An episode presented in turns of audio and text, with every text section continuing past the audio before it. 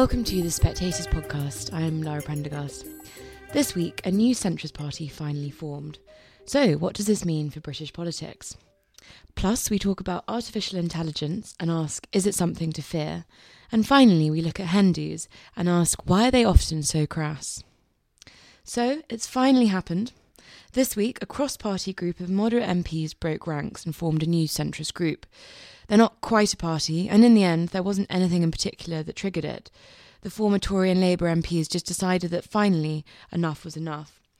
James Forsyth writes in this week's cover article that though the group is small, they could cause big problems for both parties. Katy Balls spoke to James, Gavin Shuker, a former Labour MP and one of the founding men- members of the independent group, and Joe Twyman, director of Deltapoll, to see what they make of the new party. So, Gavin, how did the independent group come together? I think after the 2017 election, it became clear that the idea stay and fight and the kind of Corbynite strain that had taken over the leadership was going to take over the party.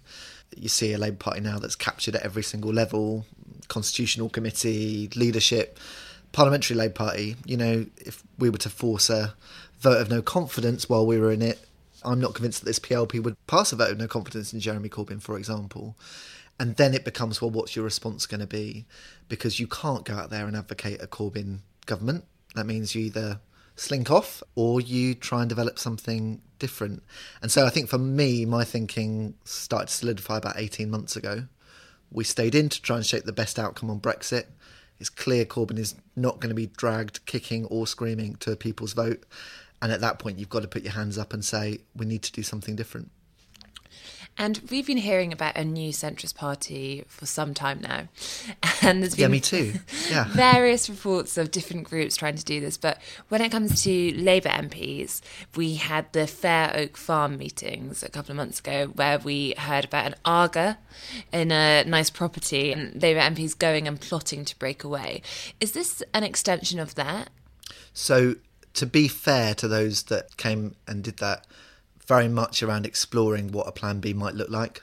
But in terms of those that were doing that, you know, there's a whole diversity of opinions and plans and strategies and so on. So th- that's definitely instrumental. And I was quite key in trying to create the space for people to think about it because in politics you think you've got a massive problem, but there's some grown-ups in a room somewhere trying to work it and there aren't and then you realize that you're the grown-ups in the room trying to work out what to do with it that required space to do. But equally, there'll be people that were part of that group that won't make that journey, I'm almost certain. When we look at you, the launch of the original seven, you have been named by some as the ringleader in this, partly because you registered the group's com- the father company, and you did that last month. Um, how do you organise yourself? Are you uh, taking on a role where you are leading them? So, I mean, it's day four. We're going to meet next week and we'll have an inaugural meeting. And then that's quite important for putting in place your standing orders, your rules, how do people join, and so on. You know, there's speculation around leadership.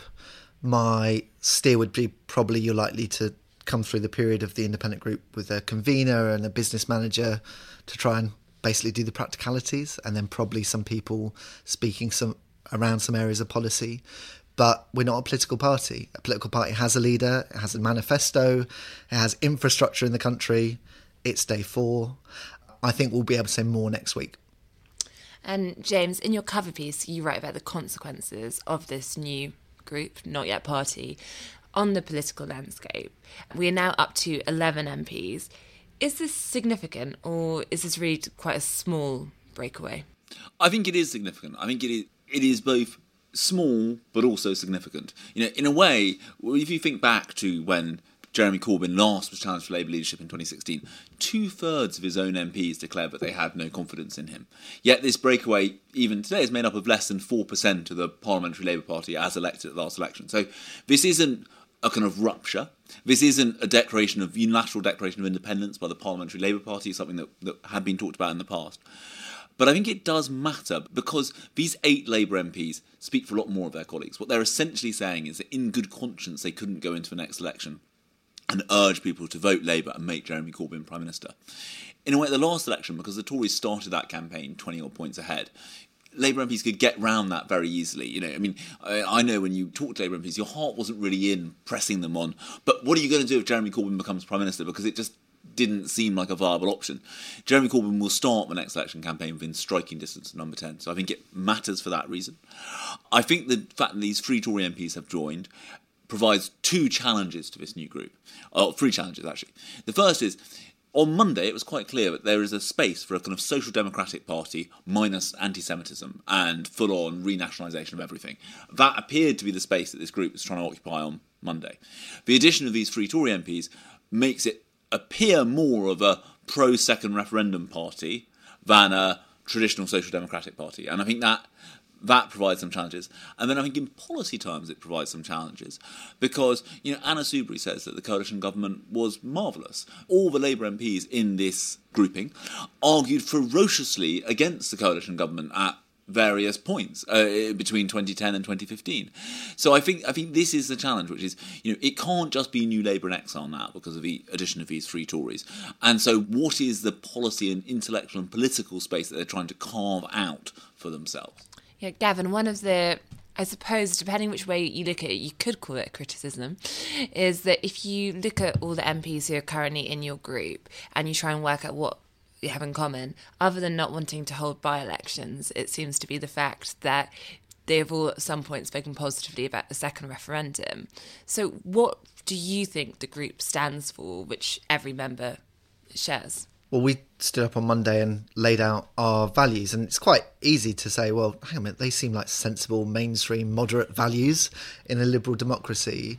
But the point we've made is that both parties are going away from those values and leaving a massive gaping space in the radical centre. It's absolutely fine to kind of say, well, what's your policy on X or on Y? Look, events are going to flush that out very clearly. And to take the point about you know the former Tories that had joined the group and their views on the coalitions of you know 2010 to 2015.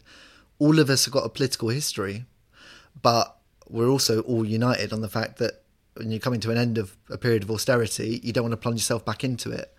In other words, I think it's going to be a blend of traditions. But if both two major parties wish to continue drifting to the left and right, there's a space there for a sensible agenda probably for you know a very significant time to come.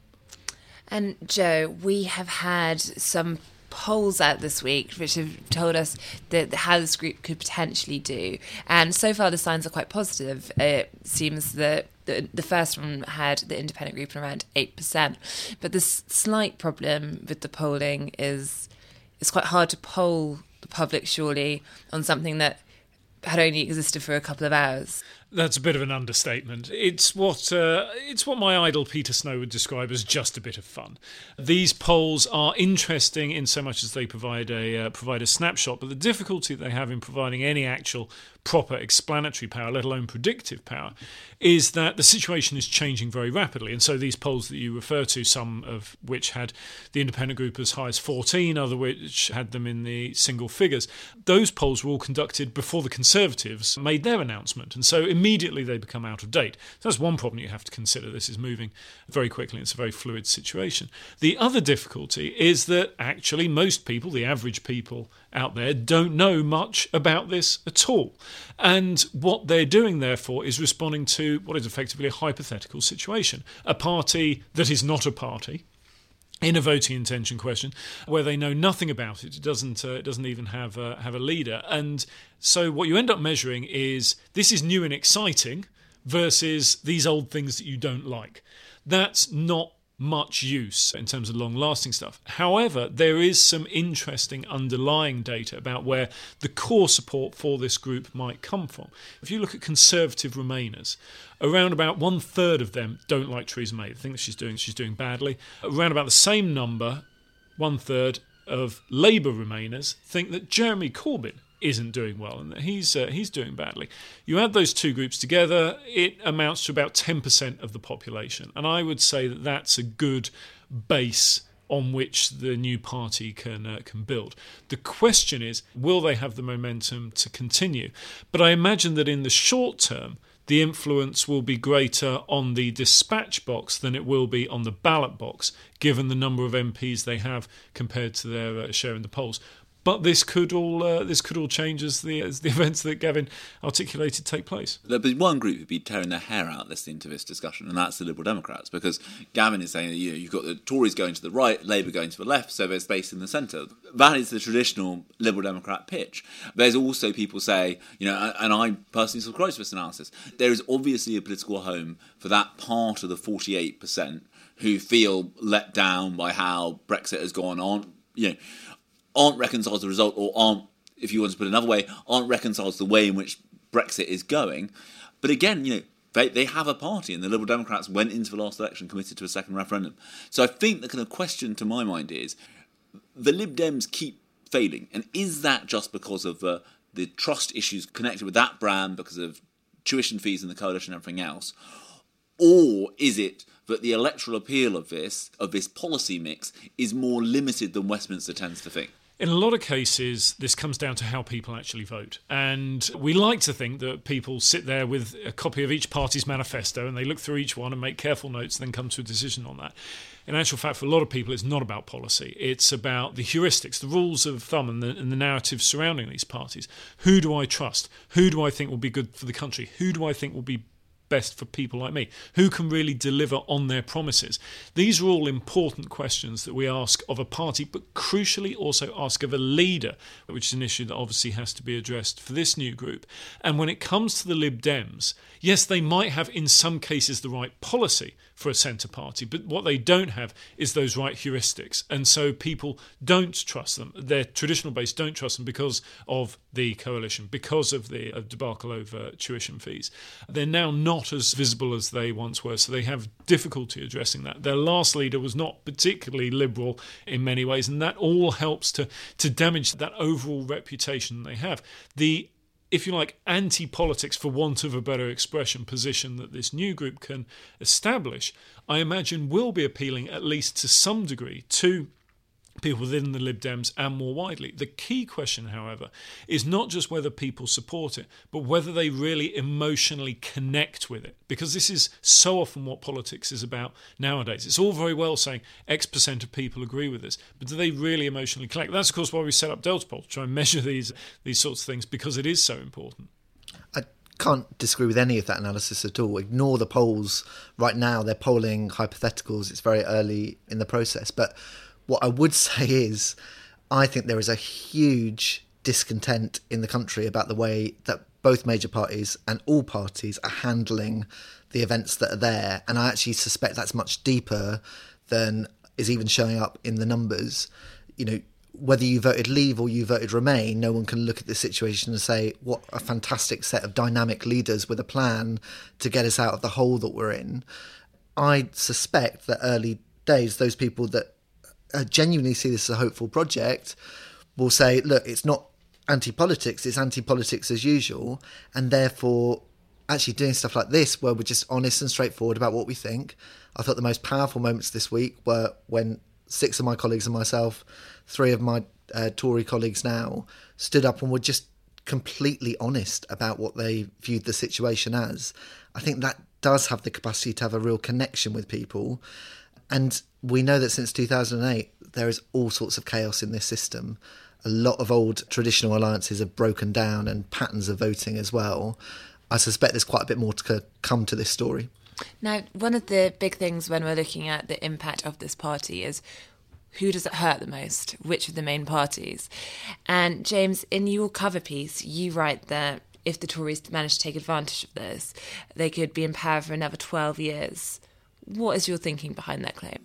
So, if you go back to, to Joe's point about who the obvious base for this party is, to put it simply, there are far more Labour Remainers than there are Tory Remainers. The Tory party has become a much more Leave party in the few years since the referendum. I think at the last election, Joe, correct me if I go wrong, up to 70% of Tory voters are now Leavers. I find it hard to think that those voters are going to be attracted by a party led by the most ardent advocates of a second referendum. So I think the damage it does is greater to Labour simply because there are more Labour Remainers, and I think there are more people on the Labour side who operating under uh, Uh, quite deliberately created by the Labour leadership, operated under a, under a confusion about what Labour's position on Brexit is. I don't think you'd find many Tory Remainers who think that their party is in favour of a second referendum or no Brexit at all. I think I think if you look at the polling data, there are lots of Labour Remainers who think that the party is in favour of a second referendum or stopping Brexit. At some point, the penny is going to have to drop because the Labour Party will not move to stop Brexit or to create a second referendum. And that, I think, is why this group has an opportunity. If I was Gavin, the thing that would make me the most excited about this moment is the last three elections in this country have produced two hung parliaments and one governing majority of 12. This suggests that even within this parliament, you know, they now have as many MPs as the DUP.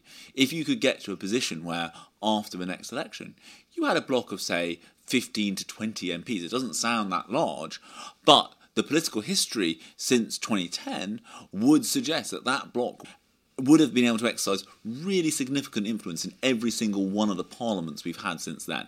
And that I think is the big is perhaps the biggest single difference between this group and the SDP. And Gavin, when it comes to a future election, we at the moment think we could have an early election at any point or maybe in 2022, but has your group thought One of those two possibilities, or maybe some in the middle. Yeah. Has your group thought about what it's going to do in terms of standing candidates? Because the those on the Labour side, lots of Corbyn allies have been quick to say that actually what you're doing here is decreasing the chance of having a Labour government, increasing the chance of a Tory majority. And when you look at some of those marginal seats, there is an argument that were you to run an independent group candidate in a Tory Labour marginal, the Tories might, you know, managed to get through because of that, because the voters split. So, what is your thinking? Well, there's a lot of steps there, um, and it is day four at the time of recording. Look, I think that there is, and we'll find out more as the kind of days and weeks go on, but there is a demand and a gaping kind of hole at the centre of British politics. And I just can't help but feel that there's going to be a response that says we do want this to be an electoral force as well as a force in Parliament. It takes some time to put in place that kind of infrastructure because, to be clear, if you're going to do it, and this is the moment, this isn't a spoiler operation. You've got to stand, and you've got to properly stand across the country. You know, in the event of an early election, I don't know whether this makes it more or less likely. I think many of us will want to defend our seats. If the Parliament's going longer, then I actually think there is a very real possibility of standing across the country and being a major party. And Joe, do you think the electoral system, because we often hear that it is not good for new parties, do you think there is a way for a new party, such if the independent group does become one, to become a real force to be reckoned with? We've had Heidi Allen say this week that, or imply that she wants to replace the Tories, not replace, but make it so the Tories aren't even an option to return to. There's no doubt that the first past the post electoral system is a huge obstacle to overcome, and I don't think anyone has any illusions about that. And a lot of comparisons have been made with the SDP in 1980 and how they had uh, over 50% of the polls on one occasion and yet only managed uh, seats in the in the 20s. And so, what would be different this time? Well, to my mind, there are three things that would be different this time. The first of these is uh, is party loyalty. People do not identify with parties in the way that they did in the 50s or 60s or even the 1980s. The, those ties are far less strong than they once were. And so lending another party your vote, for instance, is a perfectly, a perfectly reasonable idea that, uh, that could come through and that could have an impact. Secondly, the dissatisfaction with not just individual politicians or the political parties, but actually the entire political system is far greater now than it was in the 1980s. The level of distrust are far higher now, and so it's a it's a different situation in that respect. And thirdly, arguably most importantly, Brexit. Brexit casts a shadow of this that could have a huge impact. And so people point to the SDP and say an upstart party that uh, that failed, but you can point to an upstart party that succeeded under first past the post and succeeded massively, and that was the Scottish nationalists. Now, that obviously is very different because they're regionally restricted, and this would, one assumes, be a national, uh, a national movement. But it shows how if you get to a certain tipping point in electoral support because of external circumstances that, uh, that take place, it is possible to make that breakthrough. Do I think it's likely? Well, quite frankly, no, I don't think it's the most likely possibility. But to suggest that it's impossible is also incorrect. I also think it's it's wrong to think that the SDP failed. which is the They still have one MEP, technically No. speaking. and, and- but what the SDP were trying to say was the SDP were trying to force the Labour Party back to the centre, and, and they did. You know, you would not have had New Labour and those two election victories if it hadn't been for the SDP. And I think this is one of the things that you there are other ways you can influence politics than by forming up. You take UKIP as another example. You know, I mean that is that is a party that has obviously had a huge influence on politics, despite the fact it what it got one MP elected. One in MP and twelve percent of the vote, which, as we said, is around about the level that the that the underlying data looks to, and that twelve percent can make a huge difference in key constituencies. So I think it comes down to what you mean by success, and does that mean success in the ballot box or success in the dispatch box? And I think that leads to the final question, which is how will you judge your success? If you manage to, through the presence of the independent group, change the Labour Party so it goes veers more to the centre, would you be satisfied? I mean, that would be good for our politics because the vision of the Labour Party and the risk that it presents is pretty extreme right now. That I don't think is the measure of success, though. I we've made an assessment the Labour Party is not coming back in that form anytime soon, and in my opinion, probably not at all.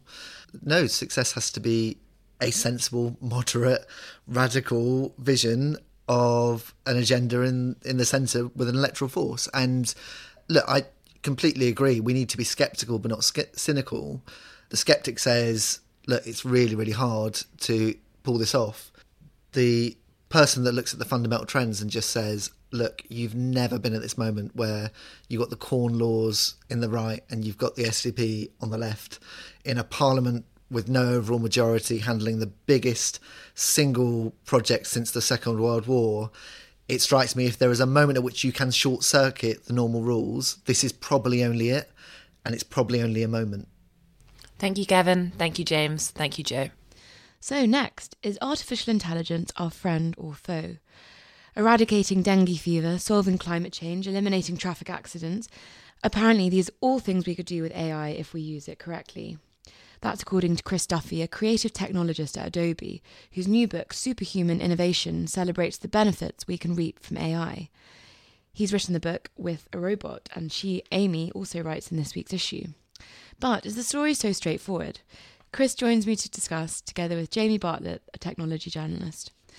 So, Chris, you say in your piece that artificial intelligence is the new electricity of our time. What, what exactly do you mean by that? Yeah, it's a, a quite exciting time. We're entering into the connected age of AI and voice. And uh, for many years now, since the, the mid 50s, by all accounts, we've been working on this premise of kind of trying to recreate human intelligence. And that's kind of been coined as artificial intelligence. And over the subsequent years, we've built out not only that metaphorical electricity, but the electrical grid around it. And now coming into 2019, we have the products available to plug into that electrical grid system. So, yeah, by many accounts, we're, we're calling 2019 the year AI becomes truly accessible and amplifier for human ability at scale. And Jamie, I mean, how advanced is AI at this point? I mean, can, can you perhaps give a few examples of where it's being used already in, in our day to day lives?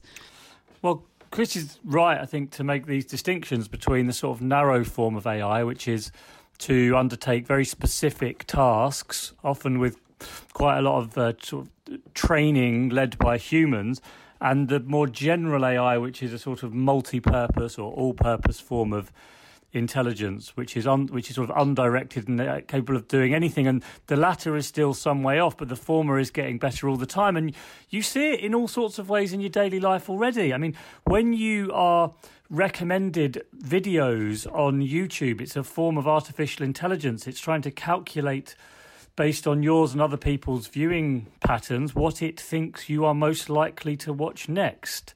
It's same with the Facebook news feed or even Google search results. There's there's artificial intelligence, i.e., machines making decisions based on often training data and prediction, incorporated into a lot of the the internet technology we use. I guess the one that everyone gets excited about at the moment is is automated vehicles, and and I've actually spent some time in some automated uh, vehicles, and this, of course, is the, the idea that you can you can train cars or trucks, especially, to drive themselves, and interestingly, this is one of those things that 10 years ago, even the leading AI specialist said was completely impossible. We'd never be able to do it.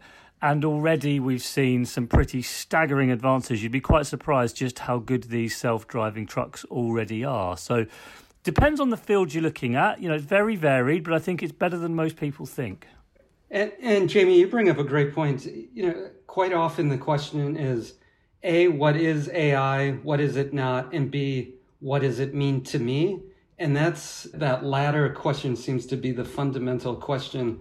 We're now moving from the world of academic exploration of AI to these very tangible use cases. So all of these are all, again, kind of laddering up to the ability to amplify the, the overarching human condition, human experience. Yeah, and what one area can I just say that because because I'm generally I'd say a bit more pessimistic than than you are, Chris, about what it's going to mean for us, especially for our democracy. But there's there's definitely some amazing applications that I can see coming around very, very soon. I mean, the ability of AI to diagnose cancer very, very early, much more yeah. cheaply and much more accurately than doctors can. I mean, that seems absolutely inevitable within the next couple of years, even. Yeah. And there'll be amazing benefits for all of us for, for those things. You bring up something interesting this dynamic uh, relationship, and it's quickly evolving on what does that dynamic look like between human and machine? In, in, in that case, human and doctor. And so there, you know, make a strong case for there's always a need for human in the loop. It's not AI is against us, rather it's here to amplify us, to uh, accentuate and kind of extend our own natural abilities. So I think uh, together we're uh, stronger than either alone. And we've seen that in a number of experiments and examples um, in the past and going forward. I think it's just going to be more uh, pressing to kind of reinforce AI is not a replacement for uh, humans. It's here to, again, um, amplify us and extend our, our own natural abilities. And I mean, your book that you've authored, you've you've co-authored with this assistant you've created called Amy. I mean, c- can you tell us a bit about her, and are, are we able to speak to her? Yeah, definitely. Yeah, thank, thanks for bringing her up. You know, the the core premise of uh, superhuman innovation was not only to talk about all of these great opportunities surrounding AI, specifically speed and scale, but also to try to be the first book to utilize AI in the content creation. So there were kind of uh, three or four layers that used AI in the, the creation process. One was AI voice recognition, and that was just creating a VUI, a voice interface to interact with the, the system both through voice and text. And then the high, highest level part of Amy was content creation, NLG. You know, I think um, there's uh, some great tools out there that are NLP, natural language processing, but NLG, where it's natural language generation. And we just saw some interesting reports coming out with a similar system coming out of OpenAI, GPT-2, that kind of is also an NLG generator. So, yeah, um, tapped into AI to not only talk about AI, but actually help create create the content do you have Amy here available if we'd like to say Yeah, we'd love to, to speak to her. Uh, excellent. Hello. I'm Amy, the AI assistant that helped co-author Chris Duffey's new book Superhuman Innovation. How can I help you today?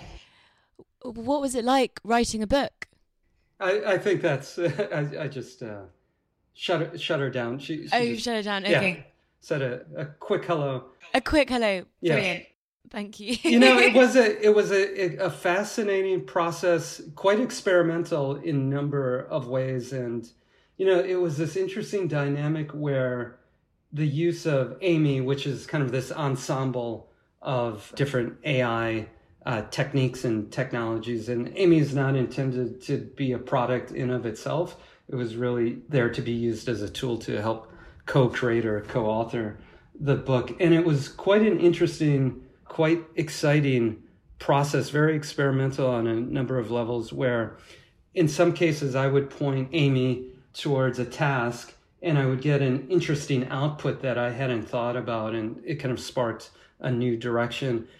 I'm very interested in, in, in the way that these sorts of technologies will impact on, on democracy and and the and, and some of the problems that they will cause. So they will. There's all these wonderful benefits that we've talked about, but we I think we've got to be aware also of some of the problems, often sort of unexpected and unpredictable problems that they might also create. I mean, if you think, for example, about all the concerns and worries we've had about Cambridge Analytica and you know, the, the, the spread of fake news and disinformation. Uh, imagine what it's like when you have, as Chris said, NL, uh, NLG, natural language generation, i.e., machines that are able to create vast amounts of extremely believable, authentic content, perhaps entirely personalized as well to the recipient. I mean, this could completely change how we understand what's real and what's not, how we understand political advertising, whether we can regulate any of this political advertising in future if it's done by machines, because these technologies only ever improve. And I guess my worry is at the moment, I, I, can't see how our laws and our regulators are even close to figuring out how we deal with those possible misuses. Yeah, uh, great, great point. And you know, in, in that regard, always come back to intent and transparency. What is the intent of the user? You know, technology in of itself is neither good nor bad. It is the, the people that use it, and uh, quite often the, the people and the intent has to be really kind of honed in. And then transparency, I think, you know, one great first step, common ground is for systems to identify themselves. And we're seeing that in a lot of service bots in whatever form that they they appear that they initially identify themselves as kind of an AI or a, kind of a, a bot. And I, I think with the emergence of NLG as it gets more sophisticated, we'll need guardrails to help be transparent and identify that these were generated by a system or completely generated. So those are kind of two initial thoughts on on, on your point. Thank you, Chris and Jamie. And finally, hen parties are they heaven or hell? Laura Freeman writes in this week's issue that while she's getting married later this year, she's actually not going to be having a hen. She's fed up of three day city trips that are all the rage and brides to be showing off about all of their friends. So, is it time we got rid of this tradition? I'm joined by Sophia Money-Coutts, Telegraph columnist and a veteran hen, and Dan Harley, director of Butlers with Bums, a company who offers services to hen parties. So, Sophia, I imagine some of our listeners may not have necessarily been on a hen. Can you start by telling us a little bit about what they are? A hen party, I think the actual definition can vary quite a lot. Anything from an evening, I think the, the the most low key you get these days is an evening, say, in an Italian restaurant where everyone drinks too much cheap Chianti and eats pizzas and then dances afterwards. But it can be anything up to these days, you know, a week in Ibiza or something crazy, costing millions of pounds. And it's to celebrate the bride who is getting married. So there will probably be L plates, sashes, there will be penis straws that you have to drink through, there will be lots of completely hideous games. And yes, you generally kind of come home again never wanting to go on another hen party in your life. and have you have you been on lots of hens? I've been on yes, I've been on I'm uh, 34 and I would say over the past few years I've been on kind of maybe dozens of hens. It sounds like I'm showing off, but I'm really not. Yes, I've been on many, many hens, and some of them, my really close mates. It's great, you know, it is a celebration. But by the time you get to your 94th hen and you're playing Mr. and Mrs. again, and you're discussing your friend's fiance's favourite position, which is one of the questions always on Mr. and Mrs., you kind of think, oh, I wouldn't mind a night in watching Netflix.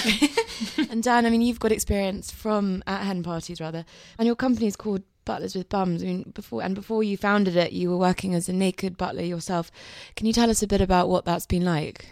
Yeah, sure. So when I originally started working as a, a, a, naked butler or buff butler, I was doing it on the weekends. Uh, I was actually working in banking, so I was working in a bank in the week, and then I was going out on the weekend and sort of travelling around Sussex, London, doing various jobs. I then sort of saw a gap in the market and thought, I could do it. You know, no offense, I could I could provide a, a much better service than what they were currently offering. So Better bums. better bums. Better, much better bums. yeah, I sort of took the, the, the plunge and sort of built it up. And Sophia, have you ever encountered a naked butler at a hen do? I've encountered a few naked butlers, I think, in, in my life.